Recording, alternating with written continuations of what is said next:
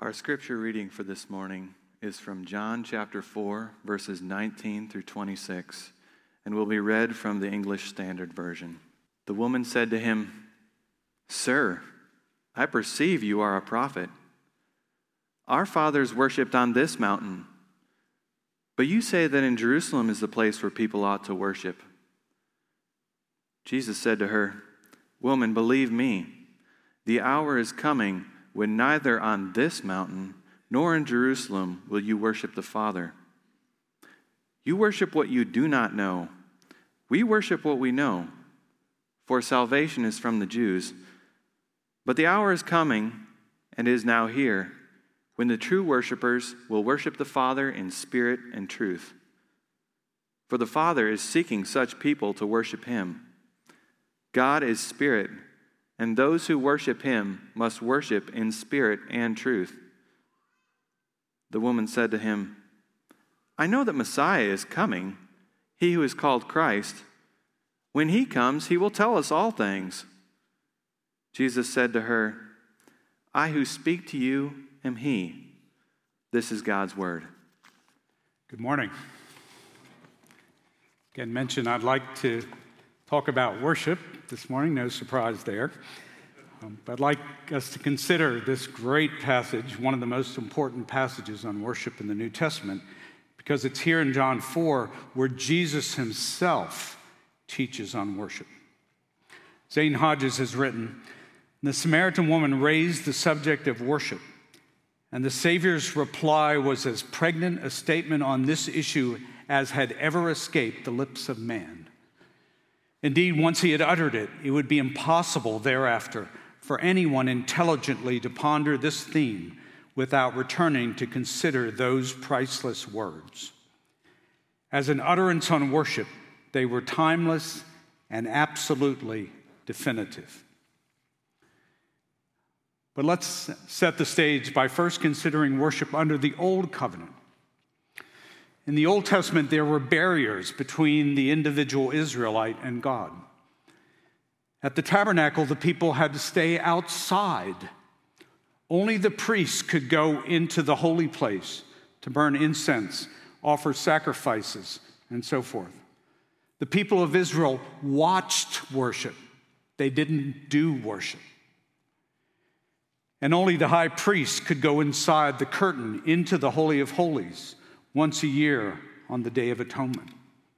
The Holy of Holies was where God dwelled in the midst of his people. And yet, the people could not draw near. The setup demonstrated that God was so holy and the people were so sinful that they could not come close. Spiritual distancing, so to speak. Jesus came to break down the barriers between God and man. That is why we read in the Gospels that when Jesus died, the curtain of the temple, that is, the curtain barring the way into the Holy of Holies, the curtain of the temple was torn in two from top to bottom, signifying that Jesus, by his death, had removed the barrier of sin between God and his people and opened the way into his presence.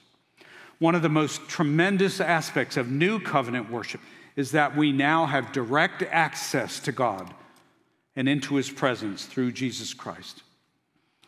In Hebrews 10, we read that we are invited to draw near to God in worship with confidence and assurance because Jesus has opened the way into the presence of the Father.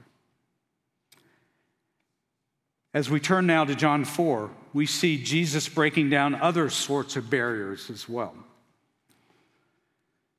First, Jesus breaks down geographical barriers. Go back to the beginning of the chapter with me, if you would, please. Back to verse 3. We read that Jesus left Judea and departed again for Galilee, and he had to pass through Samaria. Now, as you probably know, the Samaritans were despised by the Jews for a number of reasons. First of all, they were half breeds. They were descended from the intermarriage of Jews and Gentiles, which had been forbidden by the law. The Samaritans rejected all of the Old Testament except for the first five books. And, and as we see in this passage, the Samaritans had established their own system of worship on Mount Gerizim in their own territory. For all these reasons, the Jews utterly detested the Samaritans. That's, that's what makes Jesus' parable of the Good Samaritan in Luke 10 so ironic, because the hero of the story is a hated Samaritan. Jesus reminds us here in verse 9 in a parenthetical note that Jews have no dealings with Samaritans. Now, if you picture the map of the Holy Land, Judea was in the south and Galilee was in the north, with the land of Samaria in between. A Jew traveling from Judea to Galilee, south to north, would normally go to great lengths to avoid going through Samaria by crossing over the Jordan River, going up the other side before crossing back over into Galilee. But in verse 4 here, John tells us that Jesus had to pass through Samaria. In one sense, of course, he did not have to. He could have gone around like every other Jew would have done. But John seems to be implying that Jesus had to pass through Samaria because the Father had a divine appointment for him there. Jesus later in this chapter will tell his disciples, My food is to do the will of him who sent me and to accomplish his work. And that work in this case is accomplished by Jesus through his saving conversation with the woman at the well and through the fact that later, as verse 39 in this chapter tells us, many Samaritans from that town believed in him because of the woman's testimony. And so, to do the Father's will, Jesus breaks down the artificial geographical barrier put up by the Jews, and he goes right through it into Samaria. And there, a shunned, lonely woman sets out alone on foot from the sound of Sychar, carrying her water jar down the dusty path leading to Jacob's well, as she had undoubtedly done hundreds of times before. But this time, unbeknownst to her, her world was about to be turned upside down, and her life was about to be changed forever. And that's why Jesus had to go through Samaria. Jesus breaks down the geographical barrier and heads right into Samaria for his divine appointment. Then he breaks down social and ethnic barriers. We read beginning in verse 5. He came to a town of Samaria called Sychar, near the field that Jacob had given to his son Joseph. Jacob's well was there. By the way, a couple weeks ago, going through uptown Memphis, I went by a Methodist church that's called Jacob's Well a place of salvation. Jacob's well was there. So Jesus, wearied as he was from his journey, was sitting beside the well. It was about the sixth hour. A woman from Samaria came to draw water. Jesus said to her, Give me a drink, for his disciples had gone away into the city to buy food. The Samaritan woman said to him, How is it that you, a Jew, ask for a drink from me, a woman of Samaria? for Jews have no dealings with Samaritans. In that culture, it wasn't acceptable for a man to talk to a woman in public, much less for a Jew to talk to a Samaritan. But Jesus was not concerned about these contrived social and ethnic barriers. He simply saw the woman as a human being and a needy one at that.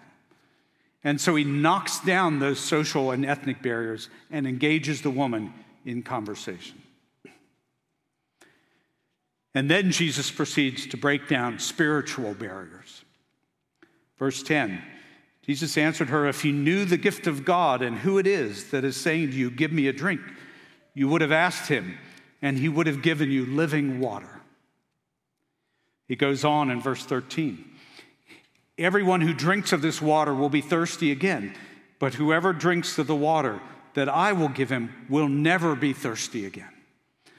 The water that I will give him will become in him a spring of water welling up to eternal life.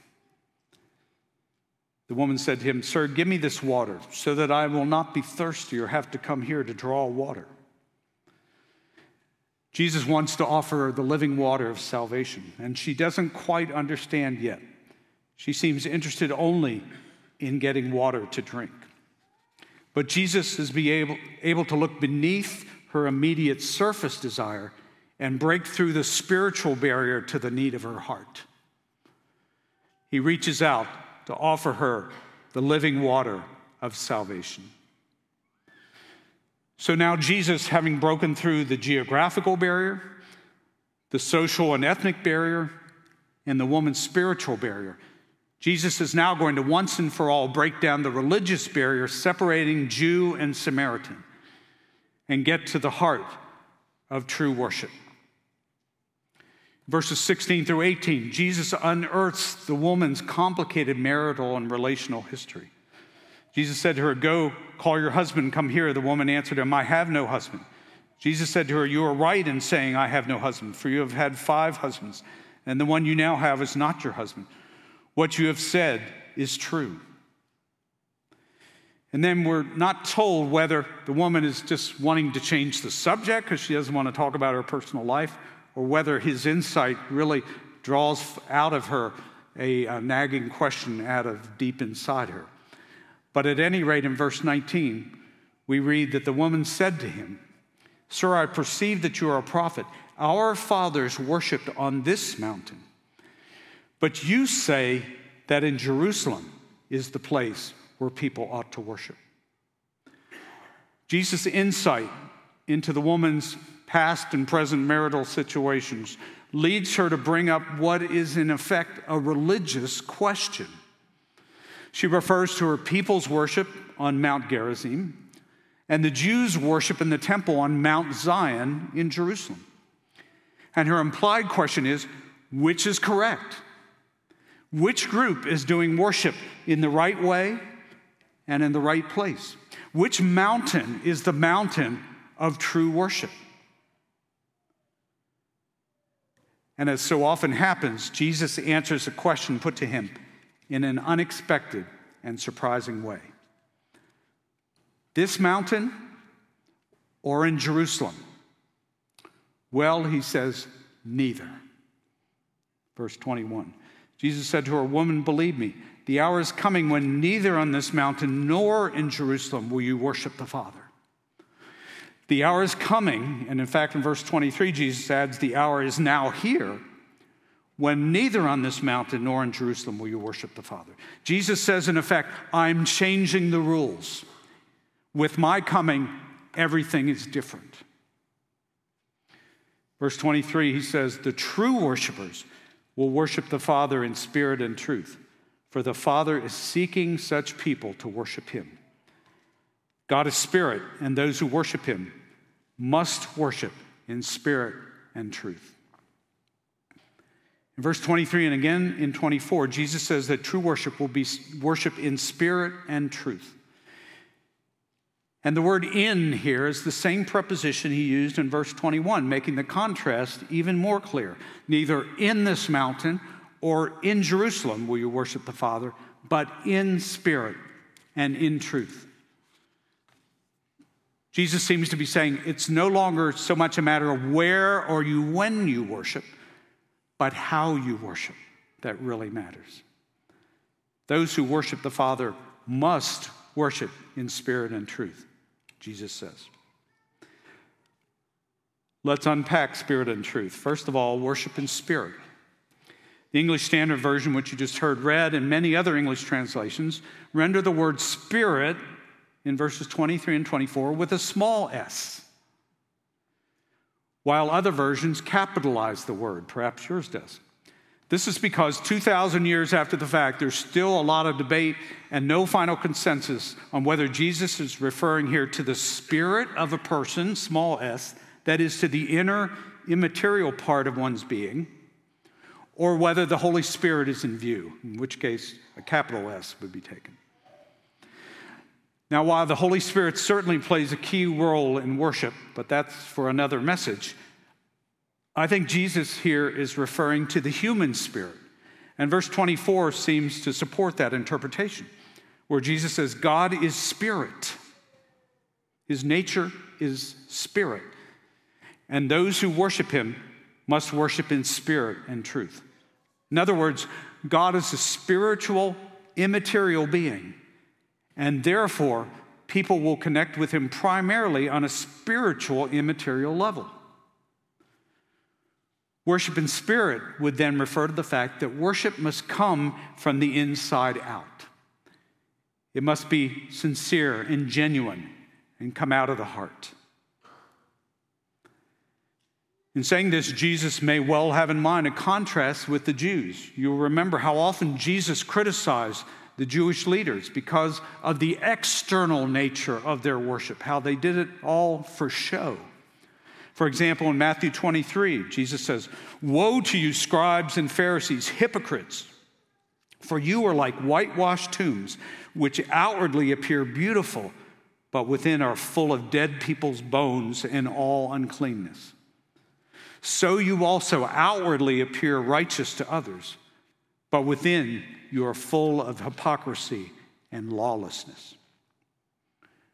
And in Matthew 15, he says, You hypocrites, well did Isaiah prophesy of you when he said, This people honors me with their lips, but their heart is far away from me. But in vain do they worship me, teaching as doctrines the precepts of men. Their worship was in vain, it was meaningless because it was external only and not coming from the inside out. God detests lip service. He condemns outward shows of religiosity without genuine and sincere inner devotion. He doesn't want the letter of the law without its spirit. True worship must begin on the inside in the heart. That is worship in spirit. But Jesus says true worship must not only be in spirit, it must also be in truth. It's not enough just to be sincere. True worship must be in accordance with God's revealed truth, according to his revelation, according to the scriptures. It must be done God's way. And ultimately, that, of course, means it must be through Jesus Christ, who himself is the truth. And while the concept of worship in spirit condemns the external worship of the Jewish leaders, worship in truth condemns the worship of the Samaritans. The Samaritans were very sincere, even enthusiastic in their worship on Mount Gerizim. But they had rejected God's revelation. They devised their own form and place of worship and ignored God's instructions concerning Jerusalem as the place where he was to be worshiped. And so Jesus says about the Samaritans in verse 22 you worship what you do not know. For all the Jews' failings, Jesus says, we worship what we know, for salvation is from the Jews. God's way was through his revealed truth given to the nation of Israel. So Jesus says worship must be in spirit and truth. He says it in verse 23 and again in 24. He emphasizes it must be in spirit and in truth. Both are essential. And that's true in our day as well. Eric Alexander, the great Scottish preacher who has spoken from this pulpit, put it this way in his warning to us What are the two great enemies of true worship throughout the whole of history? Are they not the errors of Gerizim on the one hand and Jerusalem on the other, zeal without knowledge on the one hand, and knowledge without zeal on the other, sincerity without truth, or truth without heart in worship. Our worship must be in truth, according to God's revelation in Christ. There are many, many people in our world who are very sincere in their religious beliefs and practices, but who do not know God's truth and who reject God's Savior. There's no question that suicide bombers are sincere and utterly committed to what they consider to be an act of obedience and worship. But of course, as soon as the deed is done, they immediately realize how horribly mistaken they have been. Zeal without knowledge won't cut it. Sincerity without truth, that's not enough. But neither is truth without spirit. It's all too common in our day and in our world for many individuals and some kind of churches, even, to adhere to an outward form of Christianity, but a form that denies the necessity of inner regeneration and transformation of the heart, and one that rejects that Christ is the only way to salvation. Knowledge without zeal, outward form without heart devotion will not result in true worship either. Our worship must be in spirit, genuine, sincere, heartfelt from the inside out. God wants hearts of worship. Of course, we don't have to go that far to recognize the danger of hiding behind a veneer of religiosity and neglecting an inner life of worship. Before we're too hard on the Pharisees and scribes of Israel and other groups, we need to remember what that a danger that is to all of us as well. The outside looking great while the inside is lacking. The late Memphis pastor Adrian Rogers warned us this way If you are not worshiping God, but you are serving Him, or so you think, you are making a big mistake. To pray without worship is mockery. To sing without worship is sounding brass. To work without worship is an insult to God. To teach without worship is ignorance. To serve without worship is hypocrisy. To witness without worship is perjury. The Father seeks to commune with you in worship. He is not looking for your money, your glory, or your strength. He is looking for your heart. Notice what Jesus said in verse 23 about true worshipers. True worshipers, the one who will worship the Father in spirit and truth. He said, The Father is seeking such people to worship Him. The Father is seeking worshipers. Jesus never said, The Father is seeking missionaries. Jesus never said, The Father is seeking preachers. Jesus never said the Father is seeking Christian, Christian businessmen and women. Jesus said the Father is seeking worshipers.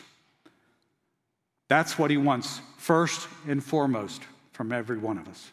Jesus said, Seek first the kingdom of God and his righteousness, and all the rest will be added to you. He's seeking worshipers. That's what he wants first and foremost from every one of our lives.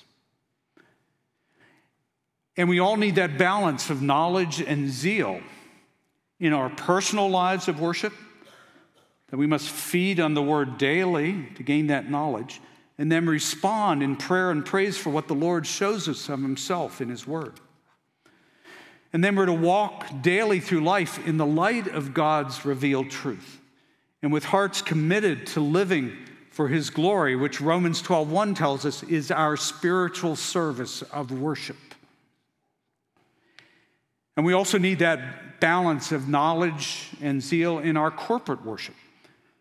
That's why Ken and his team set before us weekly services that are saturated with the Word of God, read and sung and prayed and preached. And that is why they also set before us sung expressions of heartfelt praise in response to God's gracious revelation of himself through his word. Zeal and knowledge, heart and head, spirit and truth. One final note. We must remember that being a worshiper is not something we can do entirely in our own strength, nor do we need to. Worship is not a work Worship is not something we do in order to gain acceptance from God. We can worship because of God's gracious initiative, because of what God has done for us through the Lord Jesus Christ, because Jesus tore down the barrier of sin and opened the way into the Father's presence and invites us to communion with Him in confidence and assurance. The invitation is to draw near in spirit and in truth. Let's pray together. I'd like to give us a few silent moments that we might reflect on our own walk of worship. Thank the Father for the incredible privilege of drawing near through Christ.